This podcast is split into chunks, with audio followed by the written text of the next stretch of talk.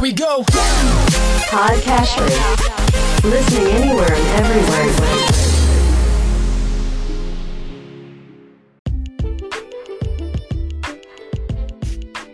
Welcome to Weekly Investment Podcast bersama saya Ferdian Syahputra dari Eastspring Investment Indonesia. Setiap investor memiliki strategi investasinya sendiri. Pilihan strategi investasi ini berdasarkan ketersediaan modal, ketersediaan waktu, toleransi risiko, dan pengetahuannya untuk mendapatkan investasi yang menguntungkan. Pada podcast edisi sebelumnya, sudah disebutkan bahwa salah satu strategi dalam investasi adalah dollar cost averaging. Berikut pembahasan lebih detail mengenai strategi investasi dengan dollar cost averaging. Strategi investasi dengan dollar cost averaging adalah strategi investasi secara rutin setiap periodenya, dengan jumlah yang sama tanpa mempedulikan atau memperhatikan harga nilai aktiva bersih. Secara mudah dan singkatnya, strategi investasi yang mirip dengan menabung. Apa pun kondisinya, tetap menabung dengan jumlah yang sama. Beberapa karakteristik strategi dollar cost averaging di antaranya. Yang pertama, strategi dollar cost averaging dapat dilihat sebagai suatu bentuk cicilan pada suatu instrumen investasi. Jadi, jika belum tersedia dana yang cukup besar untuk diinvestasikan sekaligus, investor dapat mulai melakukan investasi.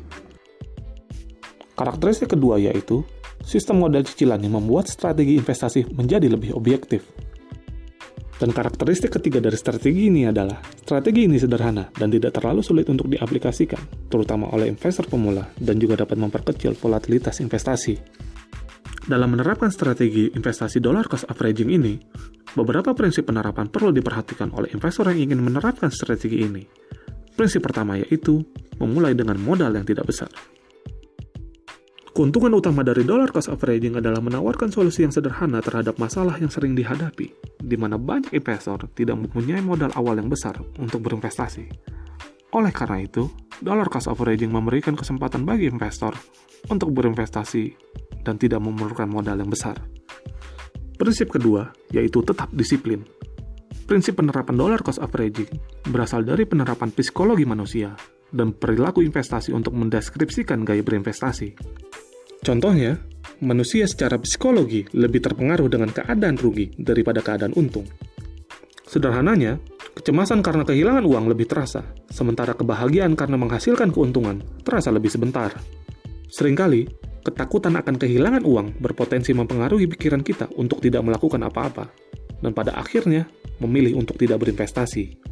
Dollar cost averaging menyediakan cara yang sederhana untuk mengatasi masalah emosional tersebut, dengan berinvestasi secara bertahap dan disiplin, dollar cost averaging memiliki risiko lebih kecil untuk jangka waktu yang sama.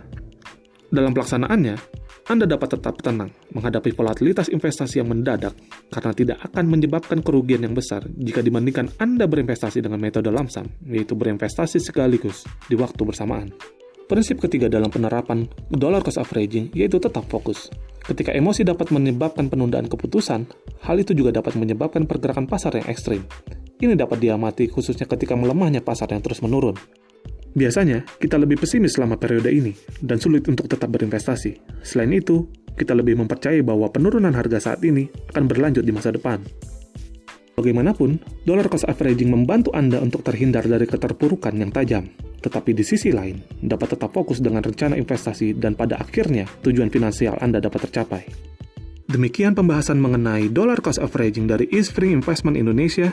Semoga bermanfaat dan salam investasi.